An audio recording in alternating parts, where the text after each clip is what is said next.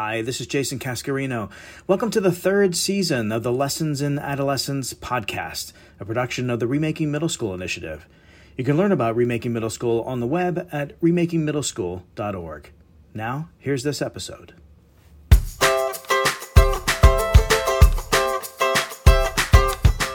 Hello and welcome to the Lessons in Adolescence podcast, where we explore the many facets that impact young adolescents in the middle school years, from the adverse to the awkward to the awesome.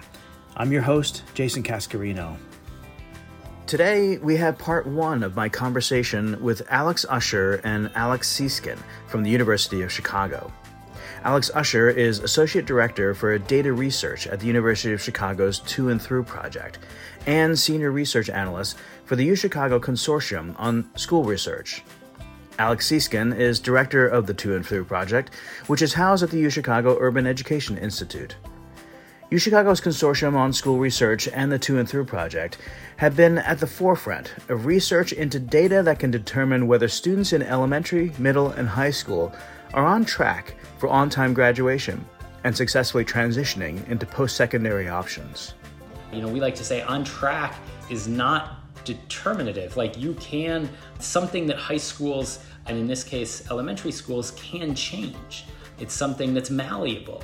And when schools gather and organize around passing classes, around attendance, around GPA, and around other questions of student experience and student voice and inclusivity, they they can have an impact on these early warning indicators and on the fundamental experiences of students in schools. And those things then later on in students uh, trajectories have impacts on outcomes. Here in part one of our conversation, Alex Usher, Alex Seeskin, and I talk about the To and Through project and its unique partnership with Chicago Public Schools to access and analyze student data to understand performance, achievement, and the educational experience. We talk about the underlying research behind On Track and early warning indicators, and a new report from the University of Chicago that offers a research based tool for middle grades educators to group students according to the key factors that influence their long term educational trajectories. Then, in part two of our conversation, we will talk more about the new report, about the power of on track indicators to show real time trajectories of students about the most critical thresholds in student grades and attendance that drive those trajectories, and about how educators can use these data to influence big picture, school wide educational issues, as well as interventions for individual students or specific groups of students. We will also address some new research interests for the middle grades on the horizon. Part 2 will be released next week. Now, here's part 1 of my conversation with Alex Usher and Alex Seeskin. Alex Usher, Alex Seeskin, it's fun to have you both here. Thanks for joining me. Thanks for having us, Jason. Uh, yeah, excited to be here. Yeah. Well, I'm a big fan, as you know, of the work of the To and Through Project at University of Chicago. In my consulting work, I use your data tools very frequently.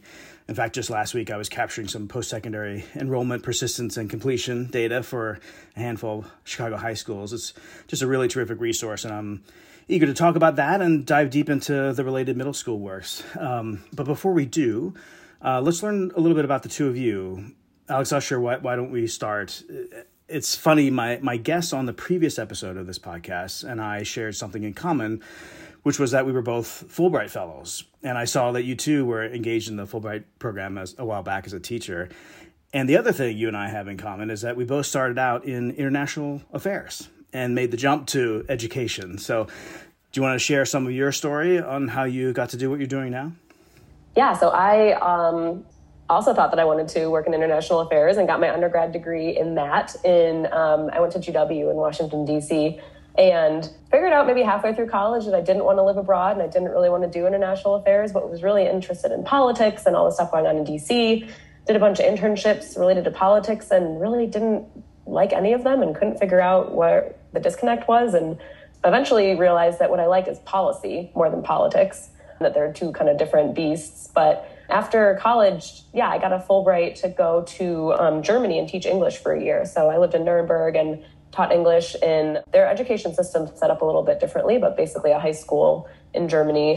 And that was just a really cool experience for a lot of reasons, but the students are so interested in America and how things work here, and they had a million questions about how our school system works and how, you know, why things are the way they are. And it made me really reflect on some of those questions and realize that I was really interested in education policy. So when I moved back to DC, I got my first job in at a small um, nonpartisan nonprofit research group that was looking at sort of how federal education legislation plays out in the different states, the state level and really liked that. It was a great intro to the field, but wanted to be back in Chicago, wanted to get my graduate degree so I could keep advancing in my career. So I came back and went to University of Chicago for public policy. And that's where I really got into the data side of things. Uh, if you know anything about U of C, you know they love their quantitative data and their numbers and their formulas and algorithms.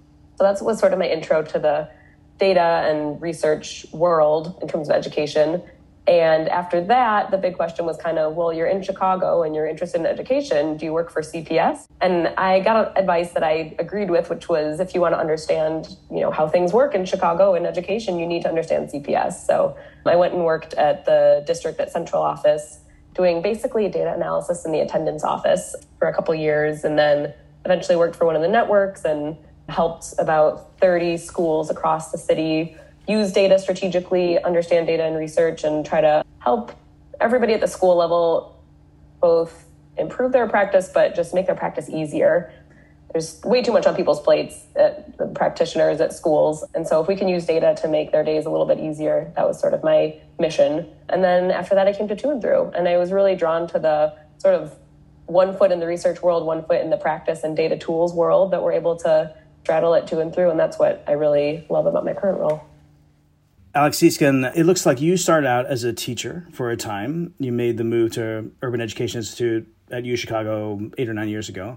What might you like to share about your journey from the classroom to making a difference in the way you are now? Yeah, so I, I was coming out of college. I, I knew I wanted to teach. I had tutored a bunch in college and just loved being around kids. I loved literature and writing and everything around that it was my dream to be a high school English teacher, and um, to be able to do that when you're 23 is is is pretty neat, and it's a lot of responsibility, but also a lot of fun. And so, I taught for eight years, mostly in CPS, in all in high school, and tried to do units with students that, um, as much as you know, I could, were connected to their lives, culturally responsive, and project based and during the last few years of my teaching, I became involved with the Chicago Teachers Union and much more interested in policy and was part of negotiations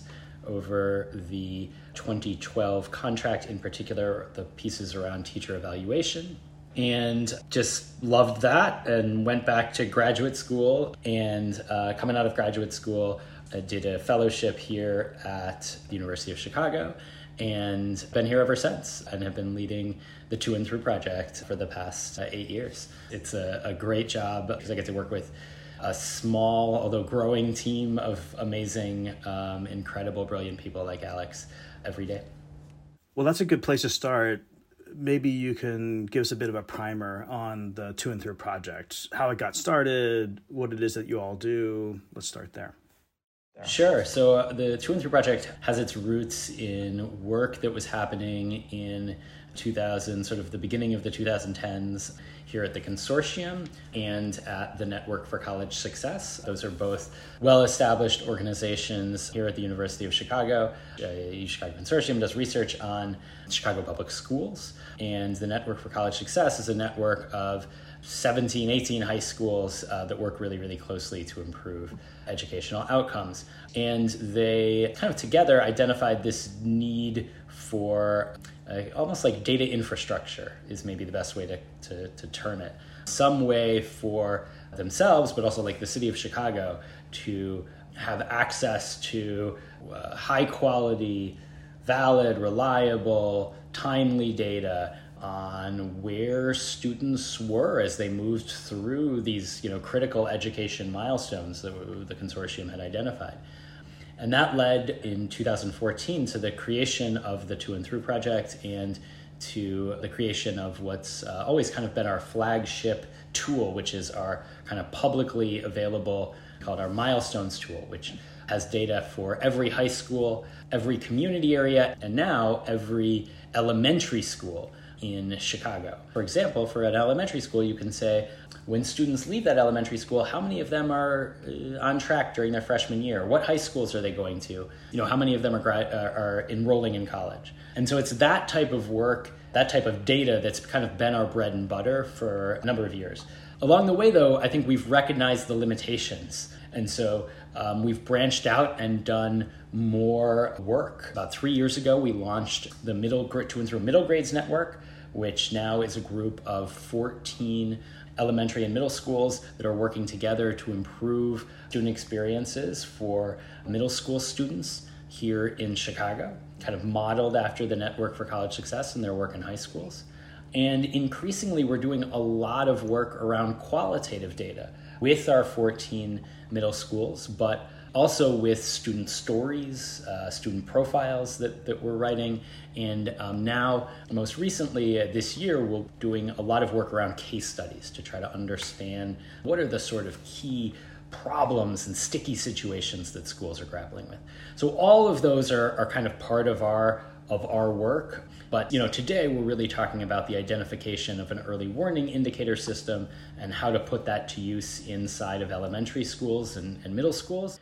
And Alex Usher, on the quantitative work and the access to data that Alex was talking about, you all have a partnership with Chicago Public Schools that might seem like much of our to much of our audience like a luxury maybe just say a few words about how the process works for getting this data and ultimately making sense of it for the benefit of the Chicago education community.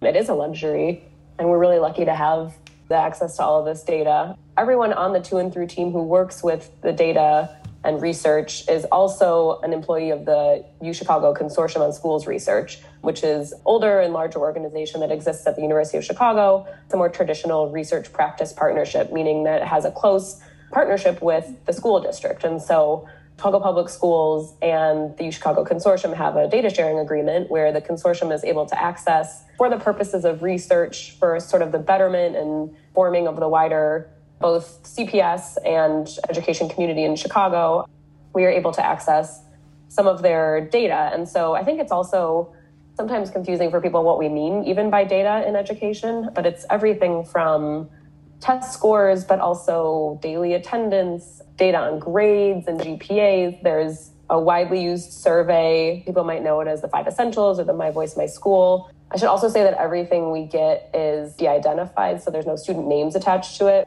We're really looking at big picture trends in the data, trying to investigate what's going on, finding places where we might be able to pull out some interesting research findings like the ones that we have to share today about elementary on track. Alex Seeskin, before we get into the report that we want to talk about, uh, let's talk about the concept of on track generally. You know, the research base behind this goes back maybe a couple of decades. I think it's fair to say that U Chicago's work in Chicago and Johns Hopkins' work in Baltimore and Philadelphia were some of the seminal research studies that started to look at all these factors that predicted students' educational trajectory. Sometimes people, as you mentioned, call them early warning indicators.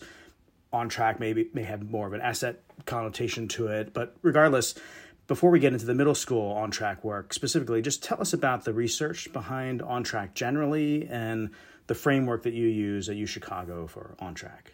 The consortium here in Chicago, Everyone Graduate Center at the University of uh, at Johns Hopkins, those are, are sort of like the, the originators of, of this concept.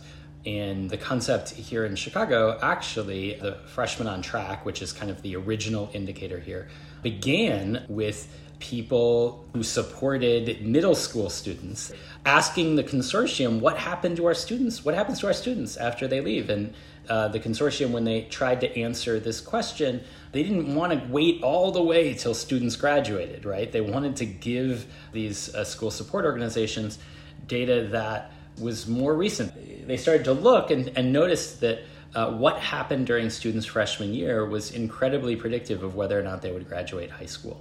Um, now, since then, there have been there's been a ton more research here at To and Through and at the consortium that's established that it's not just you know for example on track which is like whether or not essentially students are passing all of their classes but it's also their gpas and their gpas can be predictive not only of whether or not they're going to graduate high school but whether they'll enroll in college and whether they will persist in college. And so what what that means is and this is i think the power of early warning indicators is that a student's trajectory isn't written in stone that it is something that can be impacted. You know if you are working intentionally as a school community and looking at data and talking about students that whether or not a student graduates from high school is something that is very much under the control of a high school to a great extent. You know, we like to say on track is not determinative. Like you can, something that high schools, and in this case, elementary schools, can change. It's something that's malleable. And when schools gather and organize around passing classes, around attendance, around GPA, and around other questions of student experience and student voice and inclusivity, they they can have an impact on these early warning indicators and on the fundamental experiences of students in schools.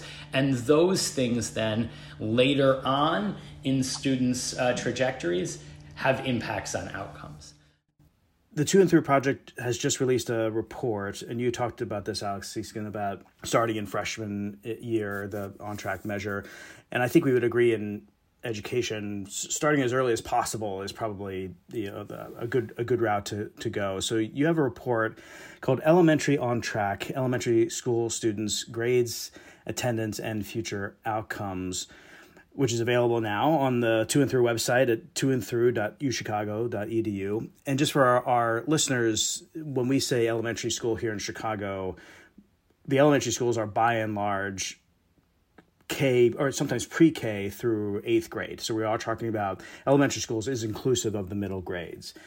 First, say a bit about how this piece came about, who was involved in putting it together, and then walk us through the major findings, if you will. The report came about from many conversations that I think uh, we've had here with Chicago Public Schools around how do we get some of the work that has really taken root here in high schools around, especially once students schools are departmentalized and start students start to have many different teachers. This work around organizing teachers around student success and using data sort of as the root of, of that organization. And the, as, as we talked about, there's really robust work here in Chicago around ninth grade. Uh, how do we move some, transfer some of that work to our elementary schools, and in particular the middle grades, where schools are oftentimes also departmentalized? The consortium in 2014 put out a report that focused on middle grades. We drew a lot on that work. And uh, several years ago, before the pandemic, Chicago Public Schools released their own elementary on track indicator. They did it right before the pandemic, though. And so, you know, there still is this need to kind of draw attention to elementary on track and, and the power of that. And so we wanted to do exactly that. We wanted to sort of shine a light on elementary on track and, and the work that kind of could be. In order to do that, we created what we you know we term in, in our paper condensed elementary on track. We do that because we're not using CPS's elementary on track indicator exactly. We wanted something that was really, really simple and straightforward and easy for people to conceptualize and remember. And so our indicator essentially has two lines. There's uh, whether or not students have above a 3.0 GPA and whether or not they have above 90% attendance. And if you a student has above 90% attendance and above a 3.0 GPA, they are on track in our system. If they have less than a 3.0 GPA, but are coming to school 90% of the time or more, we call that group of students academic support students or the academic support category. And then on the flip side, if the students have a 3.0 GPA but aren't coming to school very frequently, this is a very small group of students. We call those students attendance support students. And the final group are students with less than 3.0 GPA and less than 90% attendance, and we call those uh, that group of students uh, intensive support students. And so the results are these four different categories. And the idea behind these categories is it allows schools to really target interventions, to target strategies at different groups. And so your intensive support students are students who are going to, because they're not coming to school 90% of the time and they have less than a 3.0 GPA, they may need really intensive interventions. Uh, but then there's this group called academic support, which is a huge, people don't realize how big a group this is. Students who are coming to school a lot but have less than a 3.0 GPA. They may need changes in classroom instruction. They may need more, they may need a little bit of tutoring in a, a few particular subjects or a change in their schedule or something goal of these four categories to help schools sort of understand okay where should we be sort of targeting different different strategies here that was Alex Usher and Alex Seeskin from the To and Through Project at the University of Chicago's Urban Education Institute. You can follow the work of To and Through online at toandthrough.uchicago.edu or on Facebook and Twitter at UCHI 2 Through. Remember, you can look out for part two of my conversation with Alex Usher and Alex Seeskin next week on the Lessons in Adolescence podcast, where we feature conversations with researchers, practitioners, program developers, and advocates for young adolescents in the middle school years. Recently, we recapped season two of the podcast in two recap episodes, which offered highlights from conversations in our last season. Those are available wherever you get your podcasts. Thanks for joining the Lessons in Adolescence podcast, a production of Remaking Middle School, an initiative that seeks to transform the learning and development experience for young adolescents in the middle school years. Remaking Middle School brings together good educational practice in school and out of school with the latest developmental science. You can learn about Remaking Middle School or find more resources about the topics of this podcast on the web at remakingmiddleschool.org. The Lessons in Adolescence podcast is produced by Abby Gillespie and me, Jason Cascarino. Editing by Paige Waterhouse. You can listen to or download each episode at the Remaking Middle School website, on Apple Podcasts, Google, Spotify, or wherever you find your podcasts. Thanks for listening.